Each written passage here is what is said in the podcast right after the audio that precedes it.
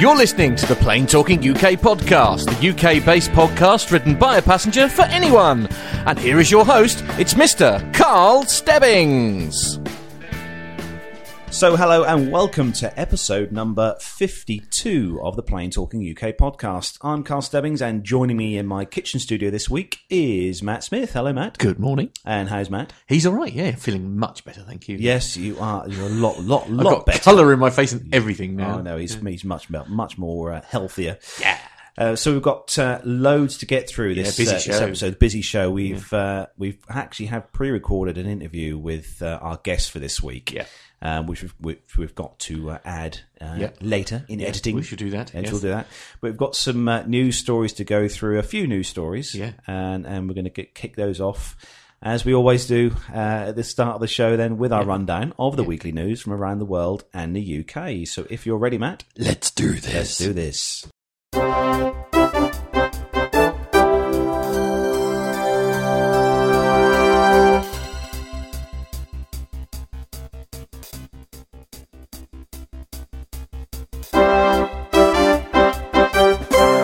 Kicking off uh, this week's first news story then, uh, something that uh, hit the news this week, mm. uh, and that was an incident at LaGuardia Air Airport uh, in the States uh, with a Delta Air Airlines uh, Boeing M D eighty-eight, which skidded off the runway and raised up onto a seawall. Uh, this happened at New, uh, New York's LaGuardia Airport on the fifth of uh, this week.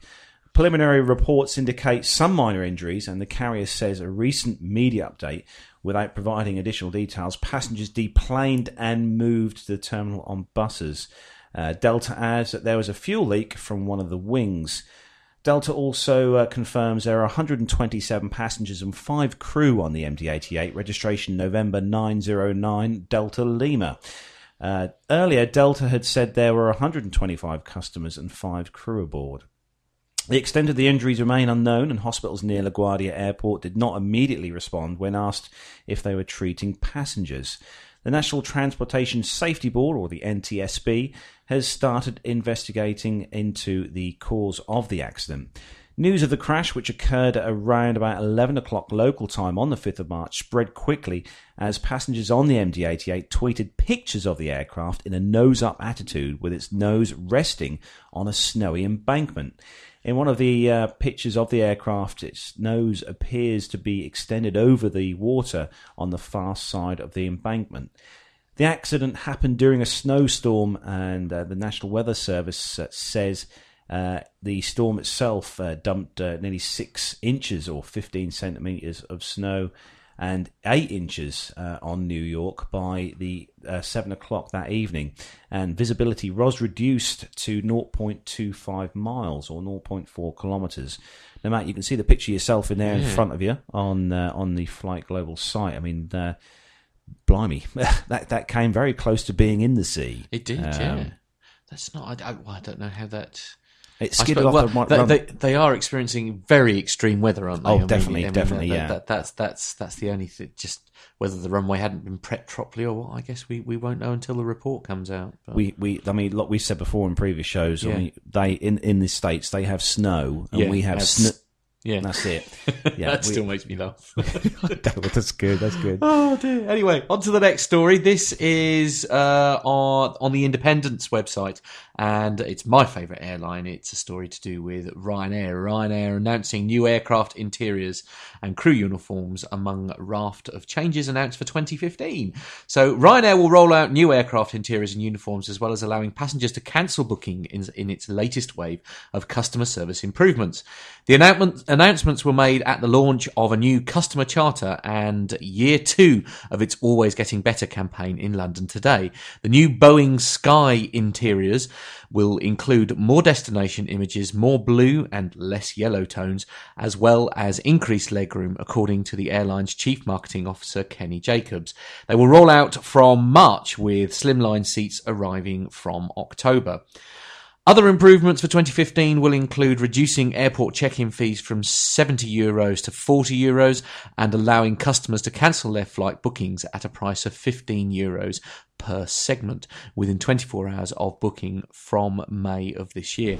Ryanair also plans to introduce a new hold a fare feature to its website and mobile app, enabling customers to hold fares for up to twenty-four hours for a fee of five euros from June.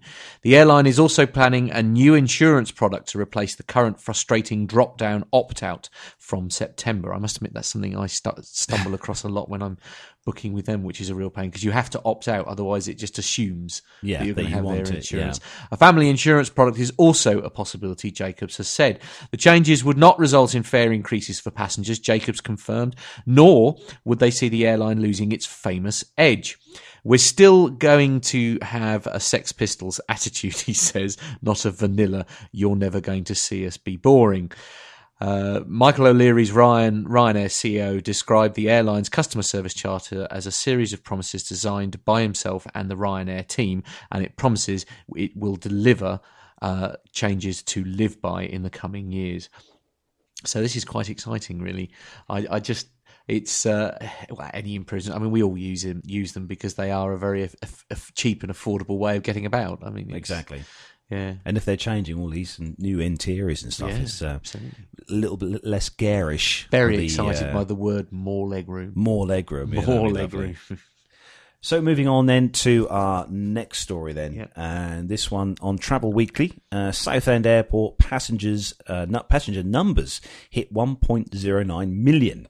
Uh, passengers using Southend Airport increased by nine percent to one point oh nine million in two thousand fourteen, with capacity now available to handle five million a year. Yeah. The figures were released today in a trading statement from parent company Stobart Group. The company admitted that passenger numbers on existing operations are likely to be slightly lower in the next six months. However, discussions with existing airlines and a number of new airlines should together bring strong, sustainable growth in volumes in the coming years, Stobart said. Airlines are at, uh, attracted by the peak time capacity availability, uh, availability and super-fast point-to-point travel experience. We are also uh, exploring revenue opportunities in non-passenger related activities from the unused land not required for the airport operation. Regional carrier Stobart Air, in which Stobart Group owns forty-five percent, uh, increased passenger carryings for eighteen consecutive months from December twenty fourteen. Stobart Group Chief Executive Andrew Tinkler, Chief Executive Officer, said, "Our investment in London Southend Airport is now largely complete and we are well placed to grow the profitability of that business. The airport serves over one million passengers a year, and as a result of uh, our recent investment, now has uh, capacity in its terminal to serve five million passengers a year." So Southend Airport there, Matt, an airport we said earlier on before mm. we started recording that yeah. we'd both like to try and yeah, uh, try absolutely. the airport and see what that's yeah. like. I'm just, just reading the good, good old Wikipedia here. I'm just uh. reading this. During the nineteen sixties, Southend was London's third busiest airport. That's quite scary, isn't that it? Is so it's scary. Obviously sort of trying to get itself back to, to where it was. Uh, it remained London's third busiest airport in terms of passengers handle until the end of the nineteen seventies, when the role of London's third airport passed to Stansted. So it's so it's got a real pedigree here for being a being a you know a, a major player. I think it's uh, and with certainly with EasyJet operating out of there quite a lot. And I think there's um, is it Aer Lingus? I think also fly out of there. Um, and Stobart, uh, Stobart or Stobart, um, Stobart as yeah. most people will know yeah. in the U K, is a, a massive, huge lorry haulage yeah, company. Yeah, indeed, um, and they own the actual so, building. Um, don't yes, they? Yeah. yes, and they have their own own airline. No, um, oh, do they? So, well, oh, I didn't know that. It's part of. Uh, I think it's part of Flybe, if I'm not. If oh, I'm right. Not, oh, cool. Is it? Yeah, oh, I can't good. remember now. It's. My mind, we've just, just finished a massive interview with someone and my mind's all amiss. Indeed. Anyway, next story. This next is story. on the Mail Online, and the headline is seven of the ten most expensive airport car parks in the world are right here in the U K, and I can't say I'm surprised. Airport parking in the U K is officially the most expensive in the world. Five of the airports servicing London, that's London City, Gatwick, Heathrow, Luton and Stansted, and also Edinburgh and Manchester airports feature in the top ten most expensive airports for parking across the globe, with London City Airport topping the leaderboard at three hundred fifteen pounds a week. That's That's more than the holiday, that's, surely. That's, that's, that's a holiday abroad. Indeed. In many cases, uh, that that may be more than the total price of the holiday that was actually booked. Uh, even when booked in advance, a week's parking at London City is twice the price of New York's J F K Airport and nearly three times that of the cost of parking at Tokyo International Airport, research by just park dot com has discovered. Parking rip-offs are not only suffered by holidaymakers leaving their cars at the airport while travelling abroad.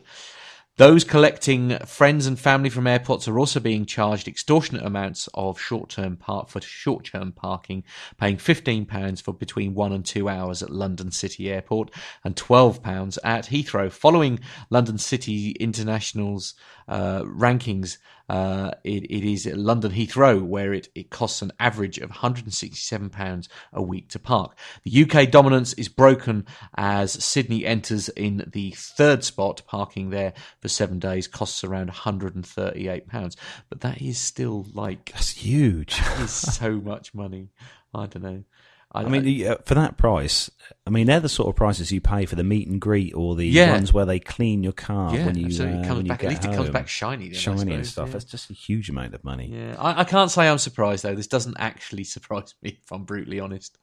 It's. Uh, It's uh, but one of those things. But where we live, you've got no choice. You've got to drive to these places, really. Because the business we need to be in, Matt, is mm. the uh, landowning business near airports. Indeed, you make, know, a fortune. You know, make a fortune. Open your own car park. But this is the problem. They're taking advantage of the fact that that you can't. Because let's be honest, if you've got a, if you've got a six a.m. flight, you can't go by public transport to Stansted Airport no, from no. here because the first train out of out of Beccles is at five o'clock in the morning. Mm. So with the best people in the world, you're going to be lucky if you could get there for sort of you know sort of half eight, maybe half nine if you're lucky. Yeah. You know, you're supposed to allow what two hours I think it yeah. is for European yeah, at least, flights yeah, and long yeah. haul. Long haul I think is still three, isn't it? Mm.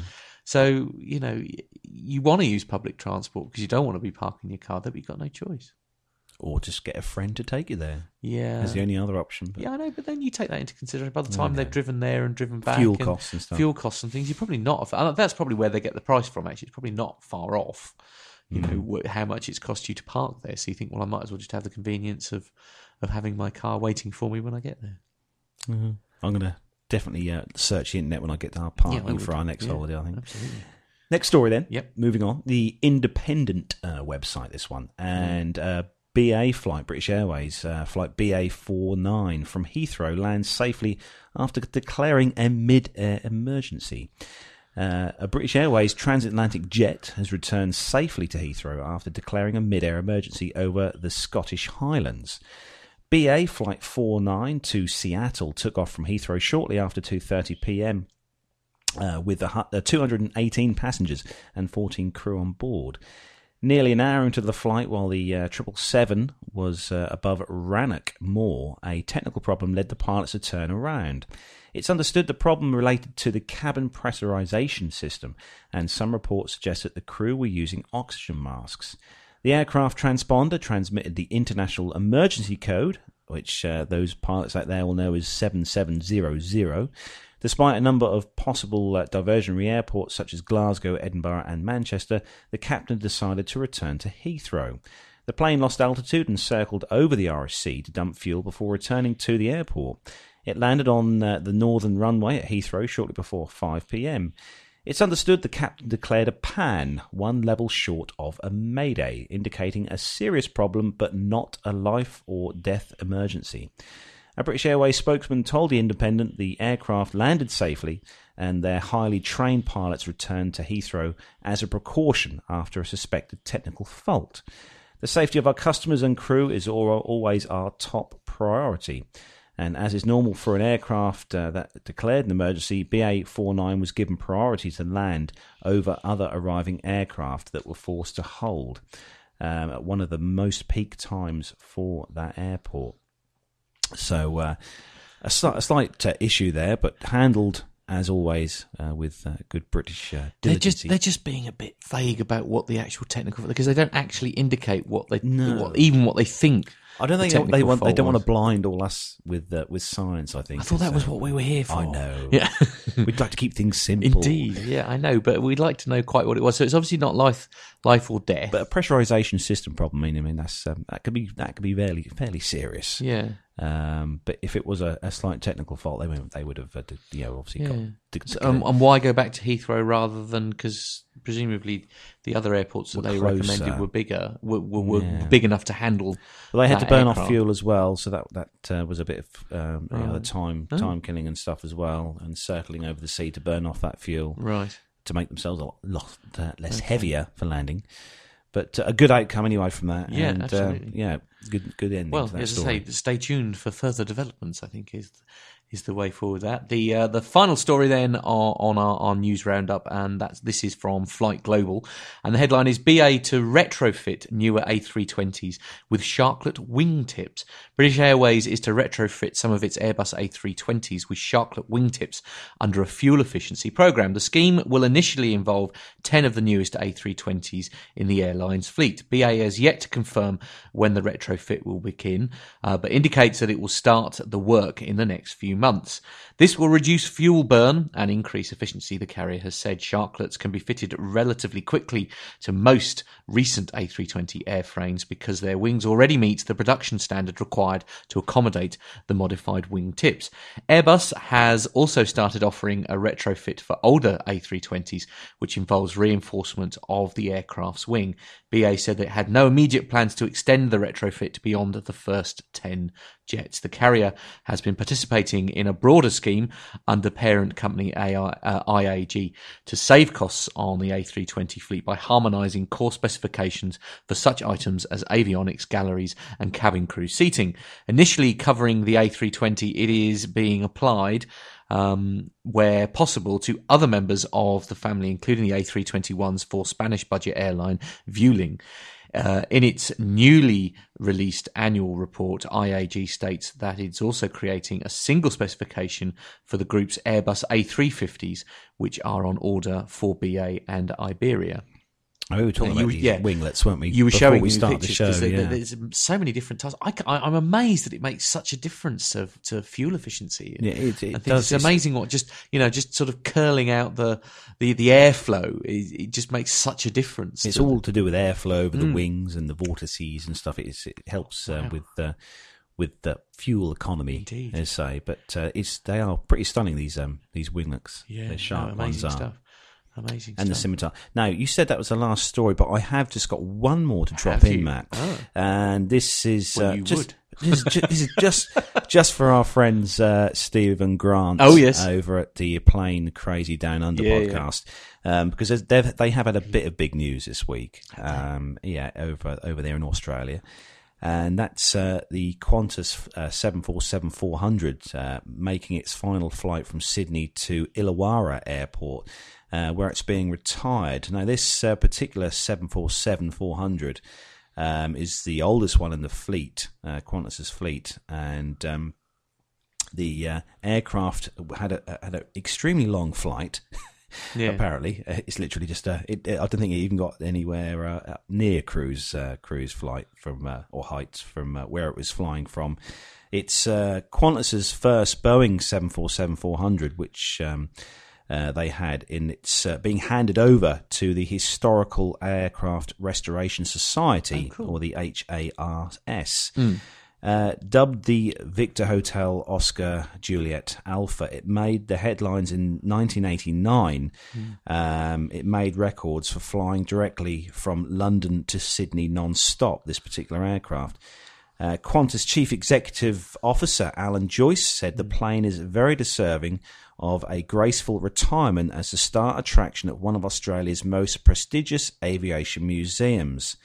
And uh, there's a few pictures on here, mm. and this is on the uh, Daily Telegraph uh, yeah. .au uh, website of uh, the what happened here. The Australian version of ours. The Australian, actually, yeah.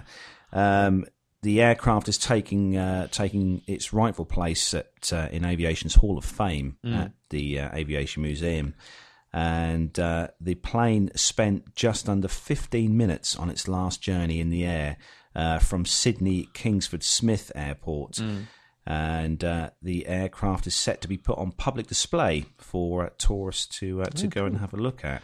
Oh, that's good. Uh, the president of the Historical Aircraft Restoration Society, Bob De La Hunty, said that their members are very proud uh, to be able to look after Victor Hotel Oscar Juliet Alpha, mm. and the plane. Uh, over its years of service, carried more than four million passengers wow. and flew eighty-five million kilometres. Blimey, that's, that's a lot. That is a lot. Just sort of drop that news story yeah, in there just for, just for you guys over there. Mm. And uh, right, so that's where we're going to bring that news segment yeah. to a close. Uh, we've got just a couple of uh, uh, military aviation news stories to cover. Yeah. Uh, so if you're ready, Matt? Yeah.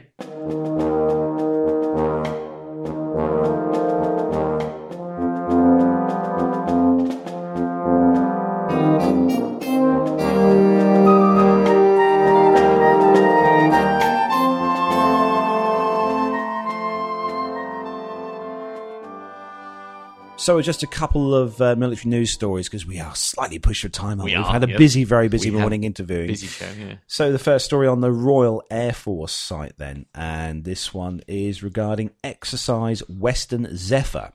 The Royal Air Force and the U S Air Force squadrons, which operate two of the world's most advanced fighter aircraft, are training together in eastern United States.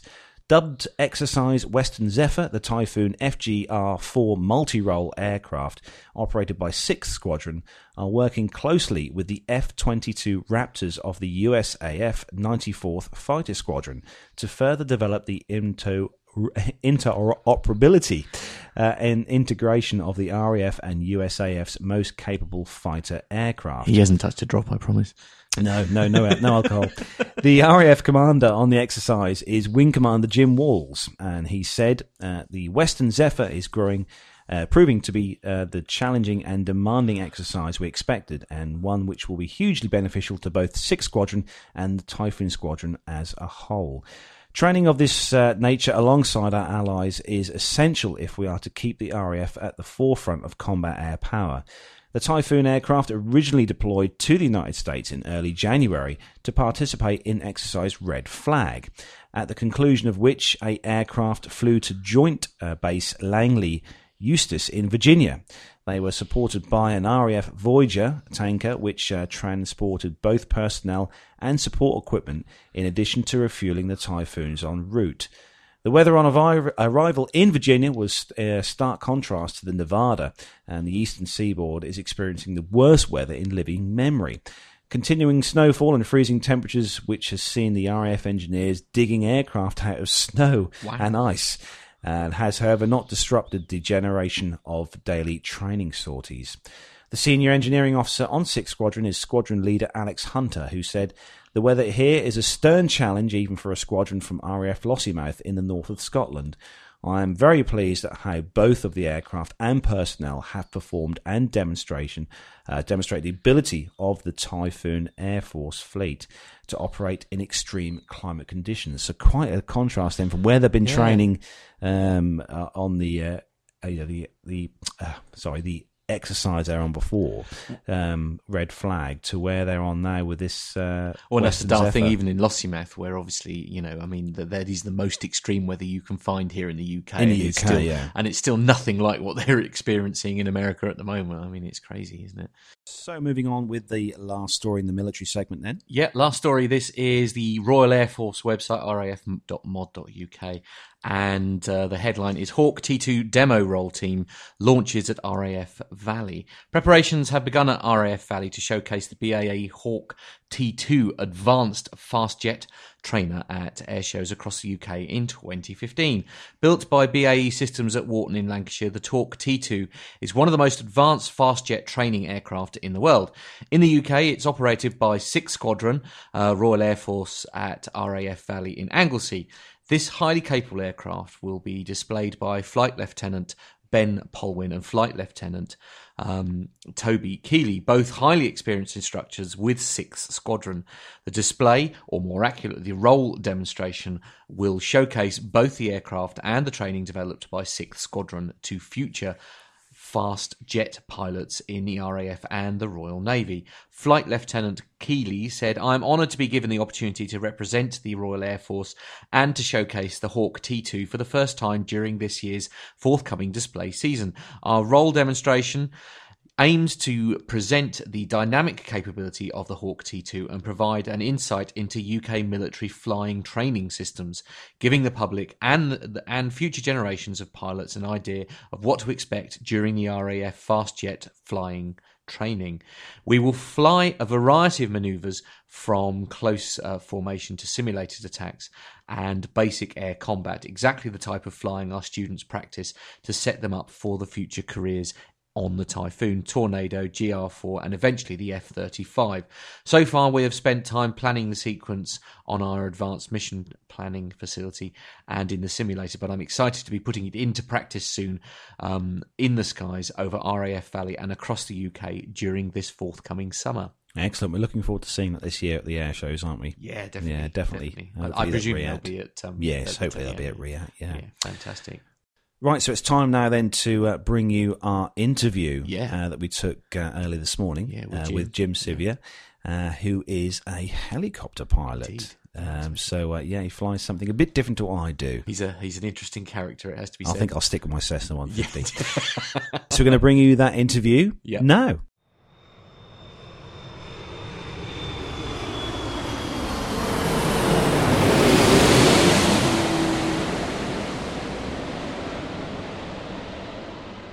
And so our guest for this week in, in the kitchen studio is Jim Sivier. Welcome to the Plain Talking U K studios, Jim. Morning.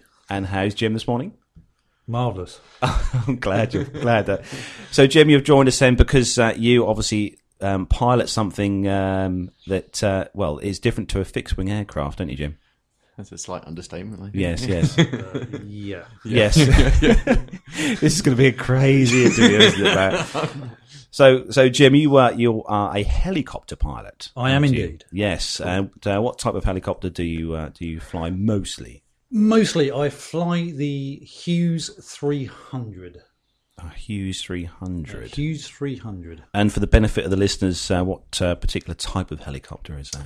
It's a two-seater, three-bladed, fully articulated head um, heli. Um, originally designed in the nineteen sixties um, by the Americans, part of the Howard Hughes Corporation. Mm-hmm. Um, him and this was all used out in uh, America for the training of the pilots going out to Vietnam. So they'd start off on the Hughes, and then they would go on to the Huey.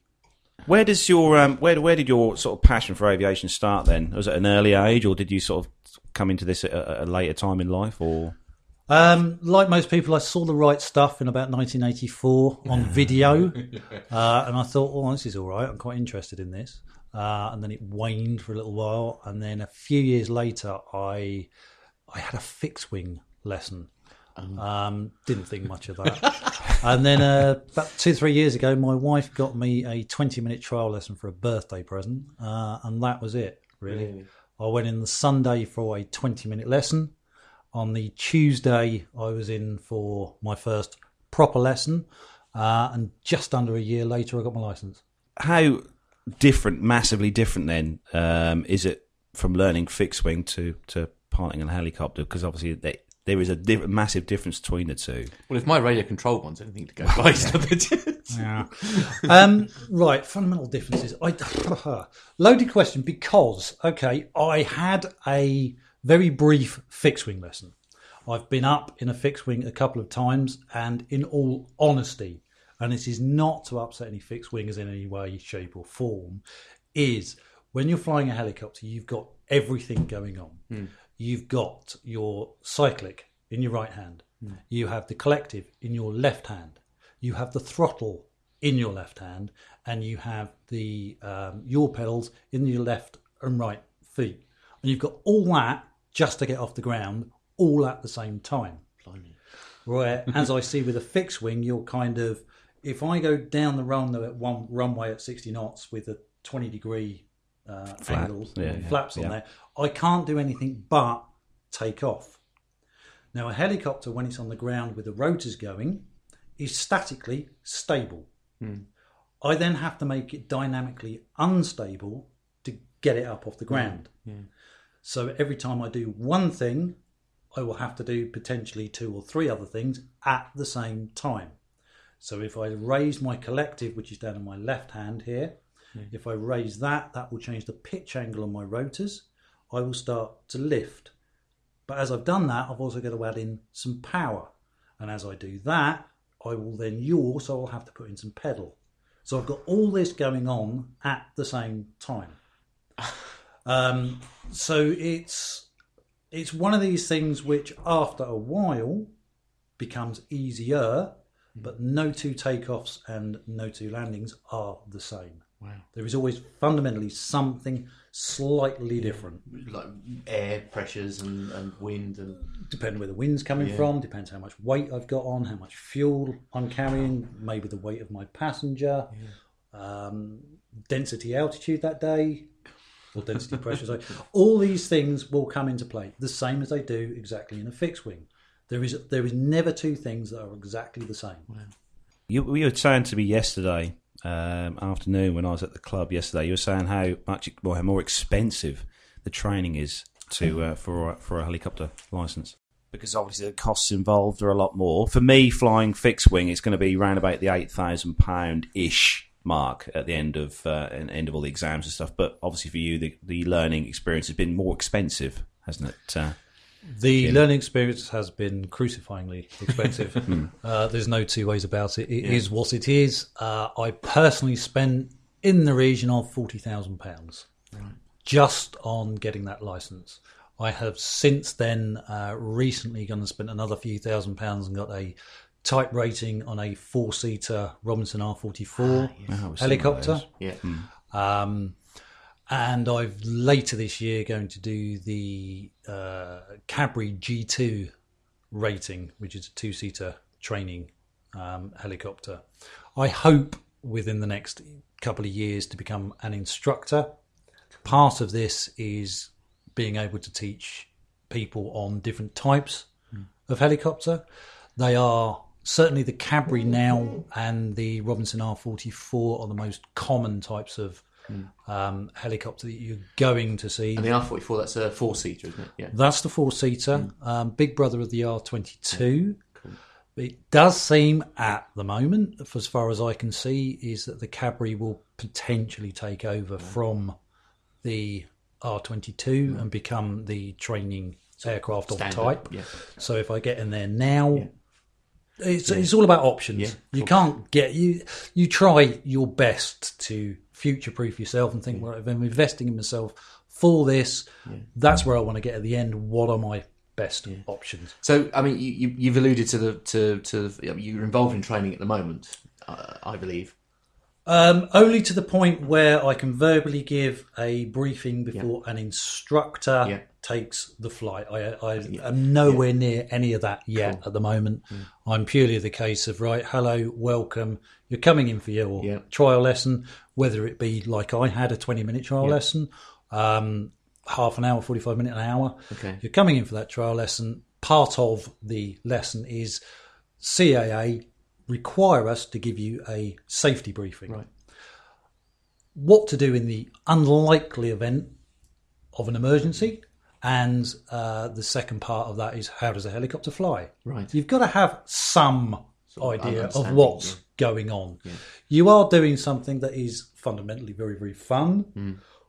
but also you are up in the air, you are sitting in a machine mm. with lots and lots of moving parts, yeah. mm. and as we all know, and I think as any pilot will know, from day one of your training, you're always practicing yeah. for what are my options if something goes wrong. Yeah.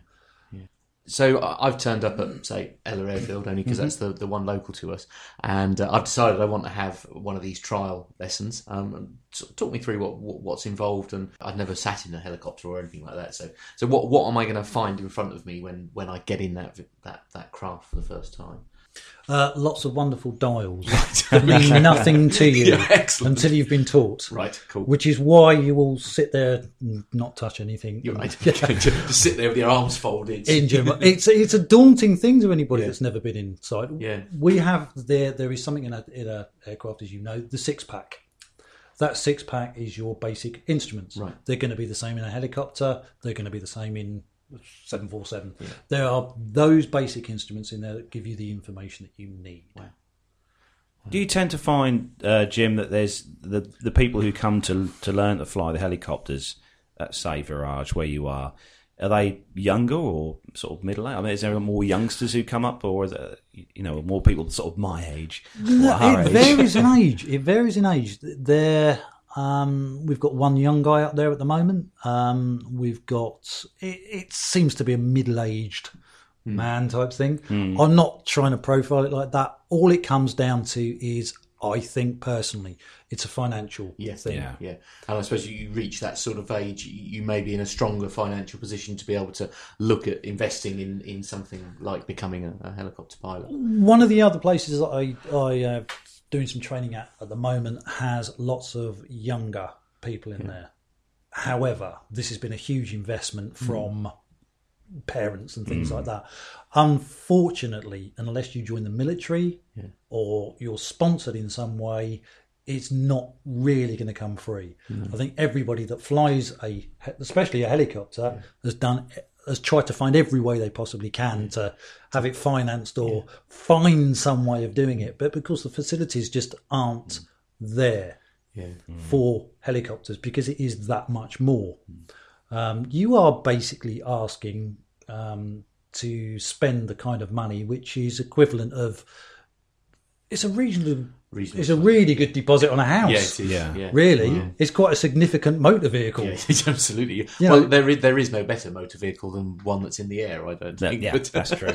That's true. Yeah. So, so where's the? I mean, what what was, what was the sort of hours of you? Uh, what sort of air air miles? I suppose. Is it the same as learning to fly, where you obviously log your, your hours in the you air? You log your hours exactly the same. Yeah, exactly the same. So it's it's all loggable. You've still got the standard forty-five hour. Minimum oh, for yeah. the license, um, yeah. for the license to study for. Some people pick stuff up quicker than yeah. other people do. Yeah. Um, there is obviously so much more to it. It may be that your navigation is, you might be able to fly brilliantly well, but your navigation is rubbish. Yeah. Yeah. So you've got to spend a bit more time doing to that, and yeah. that's how it yeah. how it all starts. Yeah. The exams the same as the fixed wing, where you've got your, like you said, you've got your meteorological, your your you uh, air law. Yeah, your meteorological stuff, your weather stuff. Oh, weather. Weather, yeah, yeah. Yes. Okay. Yes, and air law, and you've got uh, the radio sort of stuff and the tele- You've the telephone still got stuff. All of that today, your radio yeah. telephony, flight operator's licence and stuff mm. like that, separate from the flights, um, uh, radio yeah. type bits and pieces. Um, yeah, I did seven exams. You have, I think you've got nine to do now. Nine, it's yeah, changed. Yeah, yeah. Um, I'm doing my commercial, sort of studying for my commercial pilot's license at the moment, and that is thirteen exams Gosh. To do. Are these all written exams in a in a classroom? Or? Uh, these are all at a designated civil aviation authority site. Right. Um, So at the first week of May, I'm going in to do the first five of those exams. Cool. Blimey. Um, well, this is where the eye-opener has mm. come in, because you sit there and you do your P P L and you think, right, air law, that was tough enough. Yeah, yeah. Definitely. Okay. Now you get into C P L air law, um, and you've got time with the same sort of information, but they've delved into it a lot, lot right. more. Yeah. And as you know, or anyone that's done a C A A exam of any shape or form will know that there is that one word difference yeah between the answer being correct. Okay, so yeah. now in the C P L stuff there is maybe the one word different, but they'll reverse the question and right. things like that, and it's oh it's frightening stuff. But you'll yeah. go and sit maybe five exams in one sitting, yeah um come away from that, then study for another three or four months, then go and do the next exams, etc, etc, and then you've got the flying at the end yeah. of that. There is an awful lot involved in it, and yeah. all the time it's um, you, you. You just don't look at the bills. No, you just no, you kind just, of just, yeah. yeah it, you just it, don't look. Just hand the money over. yeah, just, yeah. Just, so that just the the learning, when you do the learning, do you find you use books, or do you use a lot of uh, internet based sort of books tutorial. And internet-based. There are mm. question banks, mm. um, which you can use. Those question banks, for example, the last couple of days I've been uh, been studying principles of flight on the subsonic area of the principles of flight. Now, within that question bank, there are two hundred seventy-something questions. Now, on the overall principles of flight, from what I can see on one of the question banks, there's about nine hundred thirty-something odd questions on there. I'm going to be asked forty-four right. of them. Now, they're not all going to be on that one section, yeah. but they, what they want you to do is have a general overview yeah, real, of what's going on. Yeah.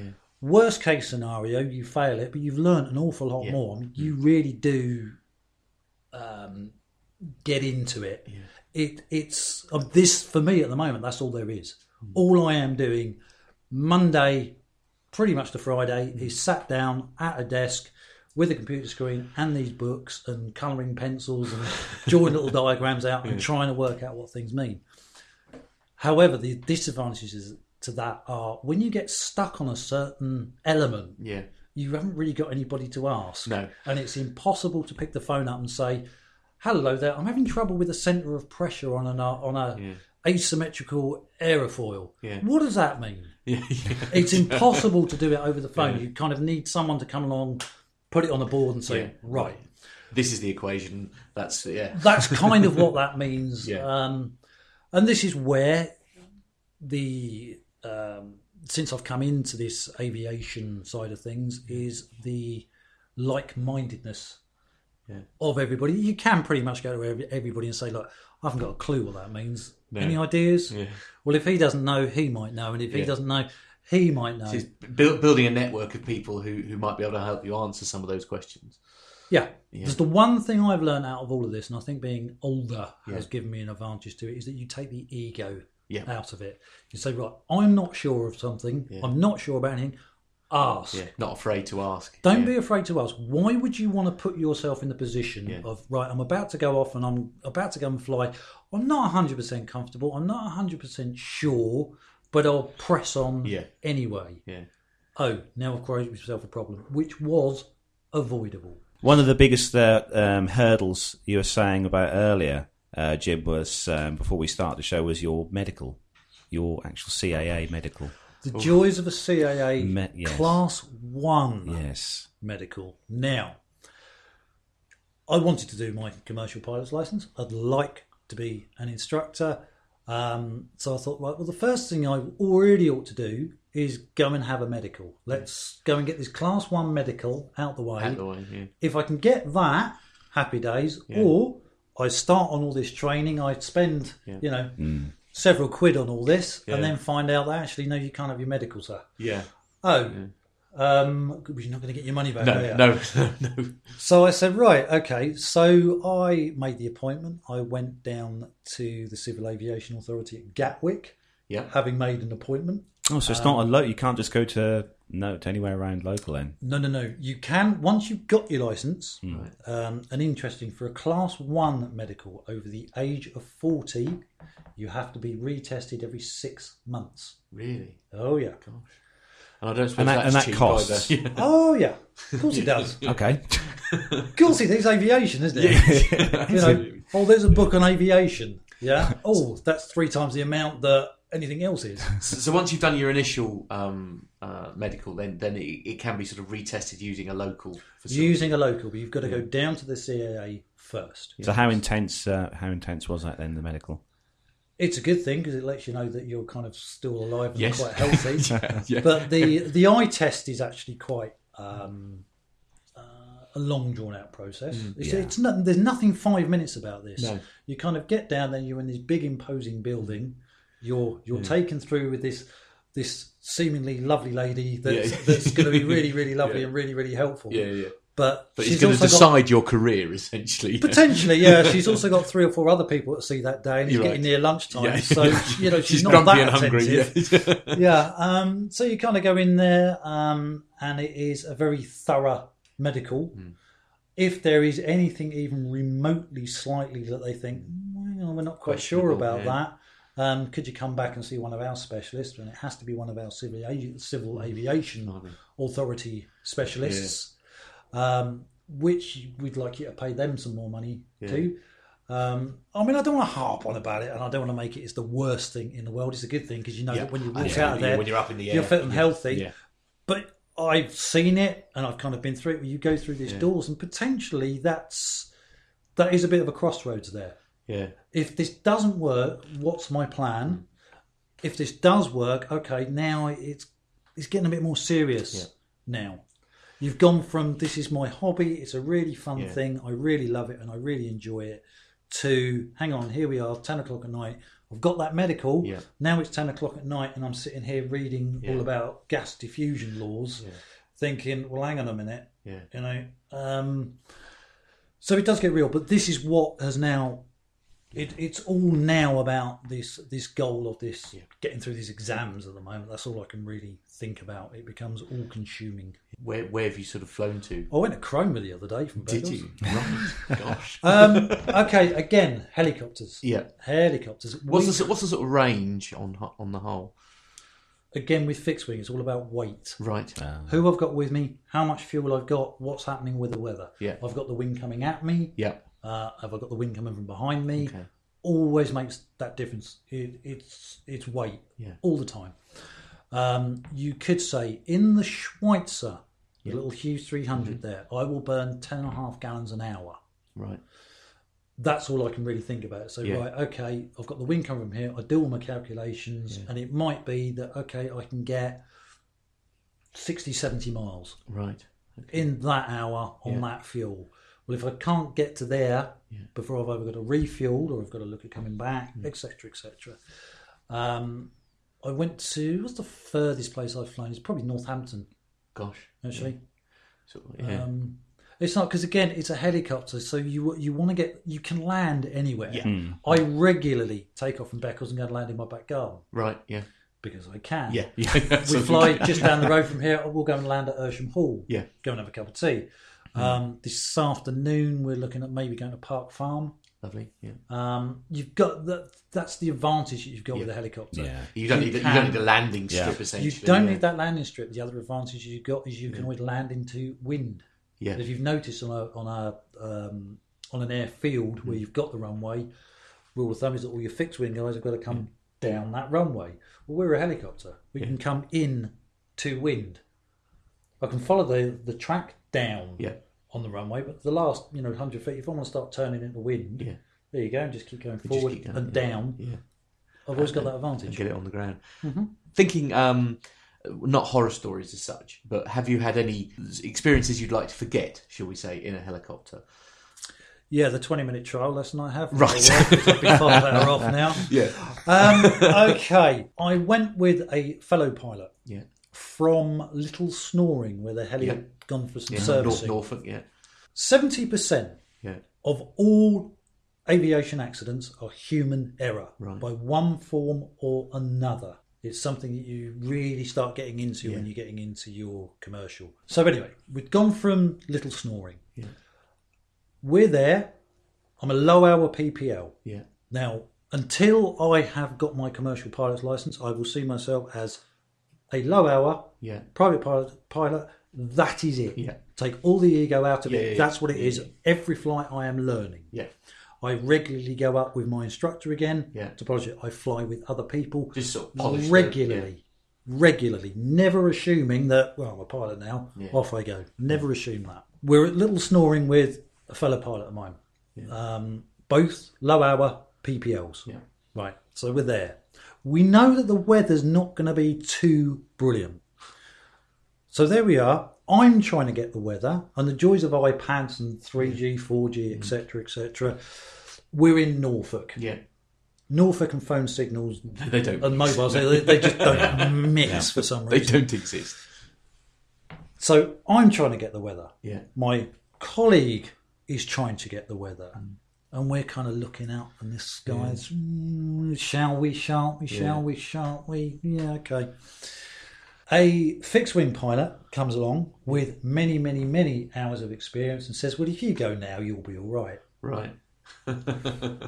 We went, oh, okay then. Yeah. You've got more hours than us. You've got more experience. Therefore, off you go. So when we get started up, We lifted. As we started coming out, a little snoring, it started. The, the rain started to come out. Well, there's that rain we were talking about. Yeah. Well, let's just keep going, and we're going a little bit further. We're about, well, we're about a thousand feet at the time. We're coming. Uh, we're heading for the showground. Yeah. V R P, visual yeah. reference point from there, because yeah. we're looking at. Right, we'll make that a point. Yeah. Then we've got a good fixing lot for, yeah. for back for backholes. Yeah. By which time now there was one helicopter coming in, a rig helicopter. Right. Yeah. He was coming in. He was coming in on the I L S. Yeah, and, and he's heading for the airport. He's coming yeah. back in. Yeah. yeah, so he's on I L S because yeah. he visually can't see the airport. No. We can't see the airport. No. no, we've still got. We are still V F R, so yeah. we're still visual flight rules yeah. because we can still, in between these broken clouds, we can still see the ground. Yeah, but it's not looking brilliant. No, right. Then we've got this other guy on the radio in the distance shouting, "Yeah, he he requires special V F R."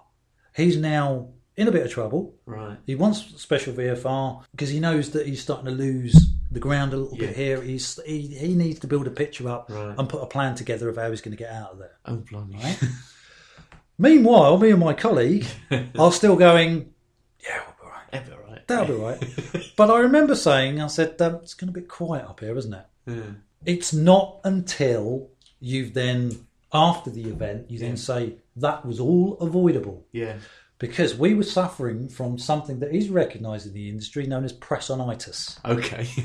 We'll keep going a little bit further. Yeah. We'll go a little bit further. Yeah. Now, bearing in mind this time now, we're now probably down to about seven hundred fifty feet. Yeah. I've said to Norwich, can you just kind of keep an eye on her? Yeah. We're low P P L. Norwich, do you require special V F R? Me and my colleague are sitting there thinking, oh, what does special V F R mean? yeah? Okay. If you don't use it, no, you will lose it. Eventually, it's kind of, right, we've had enough of this. Yeah. We need to get down on the ground yeah. now. Yeah. Your heart's going boom, boom, boom, boom, boom. Your mind is going a million miles an yeah. hour. You're not talking to each other. The weather is getting worse. Yeah. You realise that decision you should have made ten minutes ago, turn around and get the hell out of there. Yeah. But you haven't got the experience. Yeah. You think you're going to be all right. Yeah. You're suffering with pressonitis. Um, you know, everything that shouldn't be happening is happening. So, okay, we're flying along, breaking the clouds. Yeah. Now, bearing in mind, if you've got the showground V R P yeah. in sight and you're just going past that, you've got the A eleven on the left. Mm-hmm. yeah. You've got the hospital that you're visual with the other side. There's woods everywhere. Yeah. You're looking down, and there you go. All you can see is this nice array of electricity pylons. Oh, yay. Yeah? And you can't...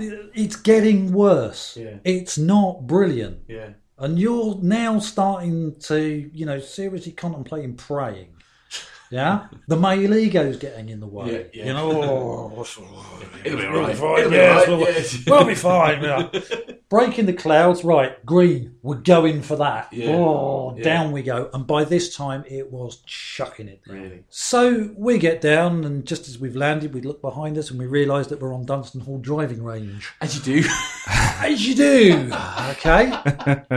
Now ah. at that point, in all yeah. honesty, I didn't care where I was. No, I was down on the ground. Yeah. I was I was yeah. able to breathe again. Yeah, yeah. I was able to just take stock of what was going on. Yeah. In many ways, your your training yeah. and your survival mode has now taken over. Yeah. And when you've then got down on the ground, right, great. So we then worked a plan out. We sat at Dunstan Hall for a little while. Mm. The guy at Dunstan Hall wasn't absolutely overjoyed. With no, I can imagine. Not, you're not on the driving right. range. Yes. But for a good hour, yeah. it rained torrentially. It really? absolutely chucked it down. Yeah. And it was all coming from the direction of Beccles. Really? Right. So, good if call. We had yeah. to, was it a good call? Right. The next day, my colleague and I are talking to each other. Yeah. And it was a case of, right, whose fault was that then? Right. Well, it's your fault. No, it's my fault. It's okay. your fault. It's my fault. And this is where that lesson came in, where you take the ego out of it. Yeah. What was avoidable? Right. You yeah. couldn't get the weather right. I really couldn't get the weather. Yeah. Someone came in and influenced us. Yeah. So what we should have done is said, right, hang on, yeah. whoa. Because you're initially... pilot in command thing again, yep. captaincy, all these things that you're you're taught, yeah. human performance, mm. you're taught this, but you haven't got into it yet. You don't really understand it because all you mm. want to do, P P L, I want to get in here and I want to fly. Yeah. That's what I want to do. I want a day like we've got today. Mm. We want to go out and we want to have a really, really good flight. But because I can see that it's nice and clear, yeah. I probably might not check the weather right. as well as I could do. Mm. There's all these little things that, that can be missed. Now, it's not to say that everybody does it. Mm. I'm sure, okay, I've done yeah. it. I haven't looked as well as I mm. could have done. But this C P L thing and lessons I've learned from that yeah. is what have I learned? Right, number one, never trust a weatherman. No. Never trust air traffic. No. And never, ever, ever listen to another pilot. Yeah. yeah. If you are pilot in command... Yeah, yeah. And once you've left the ground, basically you're, you're law. Yeah. But the buck stops with you, doesn't it? The buck stops yeah. with you. And if you've got passengers on there, yeah. they're your responsibility. You have put them into that position. Yeah. So, you know, look at the bigger picture. Ask yourself, I do now ask myself every single time, right, okay, what are my options? Yeah. Here, have I checked that? If I haven't, yeah. a checklist, starting a helicopter. I've started that helicopter up hundreds yeah. of times now. Do I look at the checklist every time? Yes, I yeah. do. You do. Why? Right. Because that way I don't miss anything. No. When I shut it down, yeah. check it because I don't miss anything. Yeah. If I have missed something, the only person I've got to blame is myself. Well, it is sort of, it's, uh, you know, the, the assumption is the mother of all screw-ups, isn't it? That's what they, they, they say. Yeah. Mm. Check yeah. the guy behind you. Yeah. I don't know, the guy behind me might have said, oh, I've had enough yeah. today, I'll just put it on the ground. And I haven't shut it down correctly. Yeah. I need to I need to look at all that. Yeah. Because I've got the now responsibility of taking you up there. Yeah. And I say this to anybody else that takes me flying now. Yeah. And it's not it's nothing more than just saying, right, hang on a second. Yeah. You're my friend, yeah. I really like you. Of course yeah. I want to go flying with you, yeah. but convince me. Yeah. If I ask you and if I say to you, yeah. have you checked the weather? Yeah. Have you checked the NOTAMs? Have you um, done your weight and balance mm. correctly? Not that I'm trying to be clever or no, anything. No. I'm just saying, hang on a minute, yeah. just check this. Because I would almost expect you to ask it of me. Yeah. Mm. In the aviation industry, who has responsibility for safety? Yeah, the pilot. Is it? Well, the person who's flying the plane, I, I know. Everybody. Everybody. It's yeah. everybody. Yeah. And think about this. You do your fixed wing and you talk about um, you know, commercial aircraft going across the sea. Well, think about this. Whose responsibility is it? If you're, sat in the, if you're a passenger in the back of the plane and you smell something or you feel a rattling or you yeah. see something, yeah. well, you can't expect the pilot because he's at the front behind yeah. a locked yeah. door. Yeah. You, you know, that pilot yeah. has the advantage. If he's got one hundred people on the back, there's one hundred sets of eyes out there. Helping, mm. we're all true. kind of helping yeah, each true, other. Yeah. We're all talking to each other. It's not one person's responsibility; it's everybody's. And if you know, as far as I can say, when I did my first solo, I was I was a test pilot. Yeah, that was it. That's where I wanted to be. I was a test pilot. I was it. Little did I know that okay, I'm within a confined area. I've yeah. got my instructor there at the end of a radio. I've got someone watching me. I'm at my home airfield. Everything's familiar. Yeah. I wish I could have been doing that when there I am at a thousand feet in the air, visibility is disappearing, weather is deteriorating, and in all honesty, um, was it avoidable? Yeah. Yes, it was all avoidable yeah. because that little voice inside your head, which is usually the right one, was saying, "You hang get in trouble. Hang on, yeah. just slow down." Yeah. And to this day, whenever regularly I fly with my instructor, as I did the other day, was like, just slow yeah. down. I think I'm doing it slower because with a helicopter, whatever you're doing slowly, you do it even slower. Yeah. Going uh, going on to the uh, the whole learning process and stuff. Where where where what what's your future plans now for you? Obviously, you're going for your track, your um, C F. Is it C F R? You no no no. Right. Right. Okay. Where am I going rating? To? First of all, I've got to get all these exams out of the way mm. first. These exams, um, I am doing them full time, but it is modular learning, which means kitchen table yeah. learning. Um, I would hope by the end of the year, I've got all that done. Um, there is an awful lot of work. Um, we all learn at different rates. We all understand things at different rates. Mm. You know, if I pass everything first time, hopefully by the end of the year, we've got that nailed. Yeah. I then have got, uh, I think it's thirty-five hours of flying to do with an instructor and then a test at the end of that. four hour or five hours of that flying will be instruments at night. Wow. One of those hours will be uh, solo cross country at night. Ooh. As I understand it. Yeah. Do not hold me to that. No, no. As I understand it. Yeah. Which I'm not looking forward to, no, because again, yeah. you, you get older and you think, why would I want to do that? Why would I why want to put myself out? in that position? Right? Flying at night. I have, I know, I know this now. I have no intention yeah. of wanting to fly at night whatsoever. I want to enjoy the view. Yeah. Why would I want to do that right. at night? It's like, uh, again, you're studying for your exams, subsonic stuff going on. I'm flying a helicopter. I'm not going subsonic. You're reading your human performance. Well, there we are. Yeah. We're getting hypoxic above yeah. ten, twelve thousand. I'm in a helicopter. Yeah. You know, yeah, straight away your brain yeah. goes, I yeah. don't really need yeah. to know that. Because that, that's not quite so. But right. you need to know yeah. it. You need to know it. Yeah. So once I've then got my um, commercial part out of the way, um, then I can jump on to the instructor. Yeah. rating. That is my goal. What I actually want is, having had and been through that experience yeah. um, of coming up there one day not knowing anything about helicopters, and a year later there's your yeah. license. Yeah. That's when you start learning. Yeah. Um, that's where very quickly you start forgetting things. yeah. Um, but I would like to have the opportunity of someone else comes through the door one day and says, hello, I'd like to fly a helicopter. Yeah. And I go, all right, I'll do that. I'll take you. Passing on all your experience yeah, you've got absolutely. onto someone else. Yes, but learned experience. You learned uh, experience. Yeah. yeah, it's not make learned it up as you go along. Way, yeah. um, well, again, you know, I've been through the first solo I ever did. Scared myself to death. That's one of the questions I was going to ask you as well, because I had my first solo, as you know, yep. a couple of weeks ago, yep. and they say, I mean, I definitely won't. It's not uncommon to see fixed wingers on their first solos crying. It's not uncommon, Carl. Did you cry, Carl? Slightly, little bit, yeah. slightly when I got home. It's, yeah. it's, it's, it's, it's a big yeah, thing, isn't it? Yeah. Yeah. It's an emotional big, yeah, big yeah. thing. I, I stood right just here in the kitchen. I was just a bag it. of yeah, yeah, bag it. of nothing. Yeah. yeah. So you, you remember your first solo? Then when? Uh, how how long ago was that? And uh, what was that like? Oh. it's on it's on YouTube, funnily enough. Oh, is it? Oh, yeah.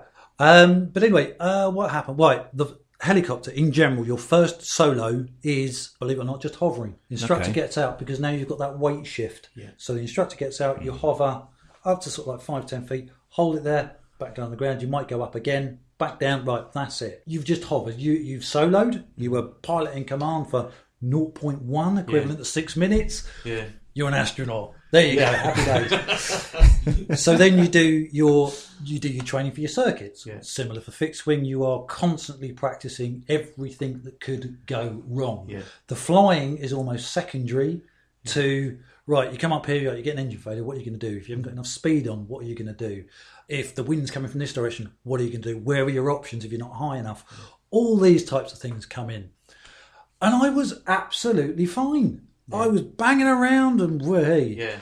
Um, instructor jumps out, and I think famously what actually happened was the instructor stood there and, and for a good three or four minutes. Now, if you have a problem with this, yeah. you can do that. If you have an option with that, you can do that. If this goes wrong, you can do that. And then at the end of it, it says, now, enjoy it. Right? Now, at that point, I was listening to nothing, because what's happened is my brain's here, yeah. and someone has now just filled me with all this stuff yeah. of what could go wrong. Yeah, great. So I did the circuit. Yeah. Down we came. I landed. Now, when I once I'd landed, in all honesty, physically and mentally, I could not have handled any more information. I couldn't have done anything more. I just sort of can't, right, just leave me alone. Yeah. I just need a... Yeah. Just need a minute. All this. And I scared the bloody life out of myself, because yeah. I thought to myself, I have no business being up here whatsoever. What, who do I think I am? Yeah. You know. But, but the good news is you got over that. Took a while. Yeah. Took a while. Yeah. Um, that's a whole different... Yeah. You know, th- that's, a, that's a good hour-long conversation about... the process yeah. about all that. But yeah, okay, we got over that. Did the first solo, left it there. Again, then you just do more training. Yeah. Then eventually it's a case of, right, in you come, right, rather than having your general lesson, yeah. there's a case of the instructor saying to you, right, go there, start it up, give me three circuits. Yeah. So up you go, round, land, mm. do that three times, come back in, shut down. Yeah. So effectively, you've done that. You've, you've done that, yeah. Um, once you've then done that, then you're starting to plan towards your qualifying cross-country flight. Yeah. Now, helicopters from Beccles will go from Beccles up to Norwich. We'll land at Norwich. We'll have the what they call the thirty-six pound cup of coffee. Right, landing fees. I see. The yes. joys of landing fees. Especially when you go to an airfield regularly. Yeah. You contribute regularly to this airfield and you land and they still charge you an exorbitant, excessive landing fee. You know who you are. Yes. Every time you land. Yeah. You know. Okay. So you think you, you think you have friends. Yes, apparently not. Yes. Yes. But anyway, uh, moving on swiftly. Yeah, quick. You know. Before we're all in trouble. Yes. Well, yeah, you land there and then from Norwich you then go down to Cambridge. Cambridge. Is that Marshalls at Cambridge you go to, or or the it, big airfield? Whether it's Marshalls still now, yeah, yeah, yeah, it yeah, is the, the, yeah. the main that there. area. Yeah. So you land there, you're going to refuel from there, and then you're going to come back to Beccles. I think you go down to Southend. Do you Norwich Southend, and Southend? yeah, Norwich and Southend, yeah, Norwich and Southend. Yeah, you have to do longer than we yes. do, I think. Mm-hmm. Um, That's why it costs. yeah, yeah, and then you come back and you get a bill for about nine hundred quid. Yeah, I've got that to look forward to. Oh, have you? Oh, yeah. Okay. Now your fixed wing, it'll be about three pounds fifty, won't it? Yeah. Again, teaches you more things. It teaches you the fact that, hang on a minute, if things go wrong here, what am I going to do? I am responsible for this. Yeah. You, I think you lose the fear of the radio. Yeah. Anybody on a particular day that flies over or anywhere near Lakenheath is always in for a treat because you never know what you're going to get. No, I bet. Um, flying back to Northampton this week, I had someone with me, and between the two of us, we were trying to decipher what Lakenheath was saying because the readability was like point five. Right. Oh, blimey. The, the speed of which they shoot it out. Yeah. I mean, it just gets to the point where I can't yeah. understand yeah. you. My qualifying cross-country. Yeah. yeah, yeah. Love yeah. this. I came out of Norwich. Norwich, because you've got the word, you have the word prefix of student. Right. Yeah. Student. So there I am, student, helicopter, golf, India, Romeo, Yankee. I'm deliberately doing it slower. Yeah. As what's supposed to happen is the receiver is yeah. supposed to respond slowly. Slower, right. Norwich have said, right, go on route with Lakenheath. Okay, yeah. so I'll tell you, you know, you're up there, subconsciously taking massive deep breaths. Yeah. You know, okay, Lakenheath, yeah. do this. Oh, okay. It's fine. Reach it, right. Here we go. Right. Are you ready? Lakenheath Maths. Right. Get this right. Yeah. Student. Helicopter. Golf. India. Romeo. Yankee. Charlie. Requesting basic service. Right. Right. I'm, I'm sorry, what? what? Yes. I, uh, Is that a yes? Yeah, okay. Say again, yeah. student golf, yeah, or student helicopter golf. I just yeah, kept yeah, doing yeah. it. So this guy is just getting quicker and more irate. I can't understand him. Yeah. Now, okay, everyone my training up to now, I'm pilot in command. Yeah. This is my responsibility. Yeah. It's his responsibility. I've I've been for the for the evening up at the radar-y radio yeah. thing at uh, Norwich. Uh, yeah. What have they said to you? Just have a conversation. You're yeah. sitting here, we're looking at each other, we're having a conversation. Yeah. Ask me, what is it you want? Yeah. But we're now on the radio, so yeah. what do you want? Right. Yeah. So I'm asking for a basic service. Now, if you're just going to come back and fire numbers, digital yeah. stuff at me that I cannot understand, yeah. what is my only option? Yeah. So again, so eventually I got to the point. Okay. Right. I went... Right. Yes. Student. Yes. Helicopter. Yeah. And I slowed and I laboured yeah, yeah, yeah. this thing out. What comes back? Squawk. Four. Mm. One. Five. Four. Right. Okay. So I put the squawk in. Yeah. Squawking. Four. And I deliberately yeah, kept yeah. it slow. Right. Once we'd then done that, he says, right, student golfing, Shirley, you can go yeah. on route with Norwich. Uh, Cambridge. Oh, good. Yeah. For some reason, I never know why I did this. I got very posh all of a sudden. Oh. Thank you so much for your help. It's been a wonderful pleasure. Thank you so much. It's been such an emotional experience. And then I went with Cambridge. Yeah. But my fear of the radio from that day on disappeared. Right. Because when I was down at Cambridge, I filled up from there, when I was departing Cambridge, he says, and again, you know, your your stress levels up. You yeah. know, you're doing a big thing. You yeah. are on your own. Yeah. You've, you know, your instructor said to you, well, g- give me a ring from Cambridge. So you thought, yeah. well, you know, oh, you should be back by now. Pressure. Yeah. You know, well, what, what, what have I done wrong? Yeah. You know, as far as I'm concerned, I'm having the best day of my life. Yeah. yeah. yeah. You know, yeah. I'm still alive. Yeah. Yeah. You know, yeah. and you're giving me this. Yeah. So uh, he calls me up. Or I call him up. Um, he says, right, well, you, you need to be getting back here. Yeah. The reason he wanted me back is because he had something to do that evening, and I know he wanted, to, wanted me back.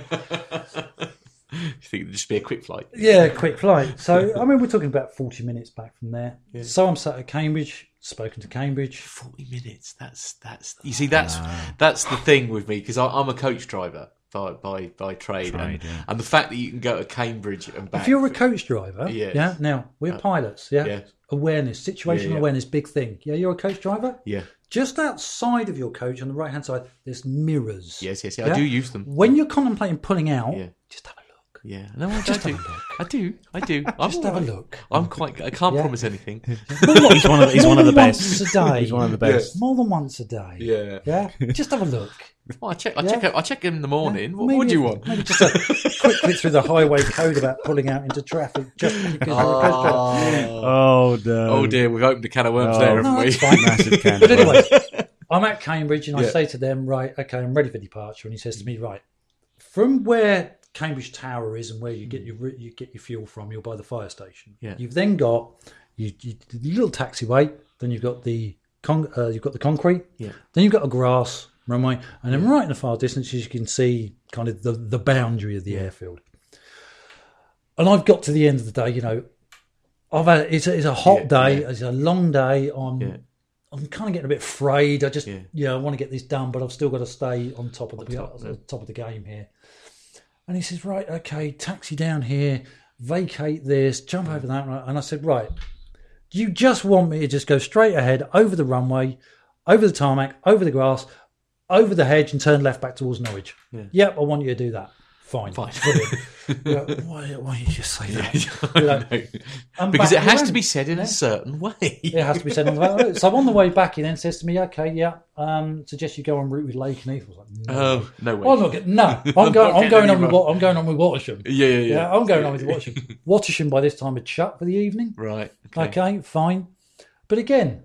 bit of practice. Mm. What if? And I'm a great one for asking. What if? You know, what would you do? What would you do? What would you yeah. do?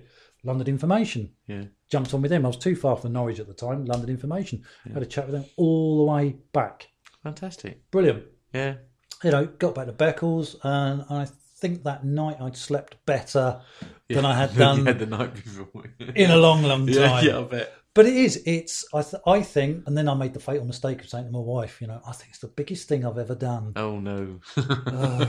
Can open, worms everywhere. Nearly two years later, that still gets mentioned. Yeah, I can imagine. But it is. It, it, it, it is a huge thing to yeah. have that responsibility, yeah. and you've got all your eggs in that basket. You can yeah. think about nothing else mm. except right. And when you get back, you have achieved something yeah. that is. And it doesn't huge. matter if it's in a fixed yeah. wing. Well, and it, it's yeah. something that I'm never going to be able to, you know, I mean... That, you that, never know. Yeah, well, never, no. ever, ever, ever it's, say uh, never. Because there is always something yeah. you can do. Yeah. I don't think I'm ever going to be a bus driver. No. But I could. If I went out and learned how to do it, yeah, I could. True, I suppose. You know? And yeah. I'd look in my mirrors. That, you, harsh but fair. I, that, that's the thing that when we, we, we have these chats and, and you're getting on the, getting on a plane and you're going mm. to Mallorca and that kind of thing. And, and for me, that's what really highlights the, the, the difference between aviation and road transport is the fact that you can get back from, was it forty minutes from Cambridge back to... It was about forty minutes, yeah. Back to Beccles. Beccles to Northampton in an yeah. hour and five. Yeah. Would have been quicker, but yeah. we had the wind, wind. Yeah. coming at us and we had a little diversion. I mean, and that, that's the thing that... that, that, that I, I struggle to appreciate that, that that number is tiny. I mean, I'm limited obviously to sort of between fifty and sixty miles an hour, depending on whether it's dual carriageways and, and traffic yes. and things like that. You know, and, and I'm lucky if I can do that in an hour and sort of, well, probably nearly two, you know, like hour and twenty minutes. I mean, it's uh, it, it, it's scary how quick. So what what's the average sort of miles? I, I know it's not measured in top miles speed, per hour, is it? What, sort knots, of, how many knots. miles an hour are we talking about roughly? Like when you're when you're travelling again, difficult because okay, of weather in, and stuff. In the in the Schweizer, in the three hundred, yeah. um, I'm averagely looking around seventy knots. I can I can go yeah. up to ninety knots, but averagely yeah. around seventy. Um, what does that translate to as, as, as miles per hour? God, no idea. Okay. Maths is not my strong point. No, indeed. Somebody Google it. Questions, questions at a postcard because I can't think of that no, one right now. No, no, no. It's just, um, uh, yeah. Just... The the uh, forty-four um, is around one hundred knots, um, mm. is what I'm looking at cruising at. So I'm looking at that. I'm looking at that dial. However, again, I've also got ground speed. Because mm. if I've got the wind coming at me, I might have an indicated airspeed. But the ground speed is... Um... Oh. So, so roughly ninety knots, this is just a very rough calculation, is looking at one hundred three miles an hour, basically. Yeah, that's what I thought it was. Yeah, yeah. That's exactly. Yes, see, see Jim's face there. Yeah. Yeah, that's, yeah, that's exactly what I thought. Yeah, good. So round off the hour then, uh, Jim, yeah. all the listeners, or the young, younger listeners, I, I should think, I'd imagine, yeah. or anyone who's um, thinking about um, taking up, obviously, flying helicopters and stuff like that, like what you've done, your training and stuff, what kind of, apart, put aside the cost, we'll forget yeah. the cost at the minute, but what yeah. sort of inspirational words as such could you give to someone who's thinking maybe of, um, they'd like to go, they'd out, like and to go out and do this? It's a very personal thing to hold a license. The day you are given, you, you someone says to you, an examiner says, okay, you are proficient enough to pass. Wow. To hold that license is a privilege. Yeah. You individually have worked very, very hard for that. Your nearest and dearest, with all the best intentions, can't really understand what it is that you did to achieve that. You went through an awful lot of physical, monetary and emotional stuff to get it, and when you get it, it is an absolute privilege, and you want to do everything you can to protect yeah. that. The journey to it is fraught with all those things. Yeah. Again, it's it's it's practical, it's physical, it's mental, it's mm. it's emotional. Um, the bottom line is you can do whatever you want to do. You yeah. just have to go and learn to do it. No one will give this no. to no. you. That's a really important thing. So you've got to work hard for it if you, you really want to do if it. If you, you want this, it's the same yeah. with anything. If, if you want it, you will find a way, yeah. and you will. You're given the opportunity. You take that opportunity, and yeah. you you work hard at it, and you do it. Yeah. You can do anything you want to do. You've just, just got to go yeah. and learn how to yeah. do it. If I was seventeen, eighteen now, yeah. what would I do? I'd, if I could yeah. go back, I'd join the military. Yeah. Why? Because it gets paid for. Yeah. I get to fly some really cool stuff. Yeah. yeah? That's big stuff. I get to fly some really cool, big stuff really fast, and I get to fire stuff from yeah, it yeah. as well, which is quite good. yeah, yeah. Um, yeah. But I'd have to join the military to be yeah. able to do that. Mm. But I need to be of a certain ilk. I need yeah. to be in the right place at the right yeah. time, et cetera, et cetera. But the opportunities and the doors yeah. that it will open mm. will be phenomenal, and it probably wouldn't cost me anything. Yeah. Yeah, because yeah. um, the opportunities once I've left yeah. as well. Yeah. Helicopter pilots are, there is kind of that, well, there is a shortage of them, is there, isn't there, are they wanted and they want that. There's yeah. opportunities. It's all over the world. Never yeah. limit yourself to just think, right, I fly at Beccles, I will always fly yeah. at Beccles. Mm. Um, one of the guys at, at Beccles, I mean, he was flying out in California recently. Wow. Mm. You know. Once you've got that license, yeah. that license is pretty much good for anywhere in the world. Really? So if I've got the offer, we're going um, off to America again this this year, um, where my wife and I've got another place. We're looking at, I should do some flying out there. Cool. It's the only way to travel, May, I think, mid in America, May, isn't it? Yeah. Well, yeah, mid-May, two or three of us from Beccles at the heli there are looking at going out to Sloan's at uh, uh, Mallorca, they are, yeah. and doing some mountain flying. Wow. You know, they've got floats in there. It's going oh, to land in the sea. Ex- that'd be an experience. It's an experience. Yeah. It's an opportunity. And it's, it's, if you can do it with your mates... Yeah, even it's so much the better. You know? It's a happy day. But you yeah. do find wherever you go, how do you know when there's a pilot in the room? Yeah.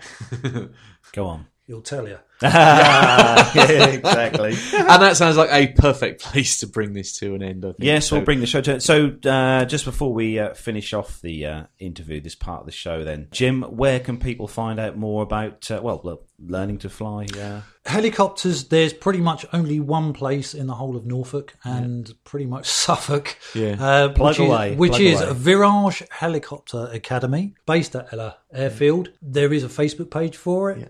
There is a website for us. We're usually, we're going to be at Haveringham Hall again this year. I could suggest that you just phone, speak to Mandy on the reception there. She can get you booked in for a trial lesson. We do twenty minute, we do half an hour, we do forty-five minute, we do an hour to get an idea and get a good feel of it. We try and give a whole experience up there. You're given the safety briefing, uh, given a cup of tea. You might even get a biscuit if you're lucky. Wow. Um, so yeah, so if you if you want to get in touch with them, then it's uh, w w w dot virage dash heli dot co dot u k and their contact details oh eight four five, four one five, four one five seven. And we'll put those in the show notes as well, yep, um, for the show notes on the iTunes site for when you download. You'll uh, the details will yeah. be on there. Absolutely. Jim, it's been an absolute pleasure. Yes, Jim, thank, thank you, you for joining us in the studio. It's been an absolute pleasure. I'm sure the listeners are going to uh, yeah. going to love listening to uh, to you chat away. Yeah. Yeah. And, and I'm pretty sure all the guys at, uh, at Ryanair are going to be uh, downloading this and listening yeah. to you as well, because you've got so many fans, haven't you? Oh yeah, I'll be a fan club. So we're going to leave this part of the show yep. then, cool. and uh, we're going to come back to you after this. Aviation media has long been the domain of the newspapers and magazines. Well, not anymore. I'm Steve Vischer. And I'm Grant McCarran, and we're bringing aviation right into your radio. Yes, we're making aviation cool and interesting for everyone. Hang on, aviation's always been cool. Check this out. How cool is this? Grant, Grant, turn that down. Here at Plane Crazy Down Under, we've got pilots, engineers, air traffic controllers, industry leaders, even politicians dropping by to talk to us about the amazing world of aviation right here in Australia and occasionally in New Zealand as well. Wow, that's cooler than I thought, mate. Find us at plane crazy down under dot com, on iTunes, or lurking about on other people's podcasts just like this one. We've got crazy accents and lots of great aviation content. And we promise not to talk about the cricket. No, never. Not the cricket. Quack, quack, quack, quack. What is cricket anyhow? Something we win a lot. Oh, there oh. it is. Right, so that's where we're going to bring this episode number fifty-two to a close yeah. of the Plain Talking U K podcast. Indeed. Thanks very much for listening, everyone. We hope you've enjoyed the show, yeah. and we hope you enjoyed our interview with Jim. Indeed. Uh, don't forget, you can find us on Facebook. Uh, look for us on Facebook, Plain Talking U K Podcast, and follow us on Twitter as well. And you can also catch us on our website, which yeah, is... it's http colon forward slash forward slash www.plaintalkinguk, plain spelled P L A N E dot co dot U K. Yes, find us on there. Send us some uh, voice feedback or some yeah. uh, feedback via the website. That would be great. It would. So uh, that's it then for episode fifty-two. Thanks, everyone, for listening. I need to lie down. And you need to lie down. We're so tired now. So from uh, me, Carlos, it's a very, very blue sky and excellent time for flying. Uh, goodbye. Yeah, absolutely. Yeah, happy flying, everyone. If you're lucky enough to be up in the air this afternoon, you've got a cracking day for it this fine Sunday morning. So that's it then. So goodbye from me. Goodbye. Bye.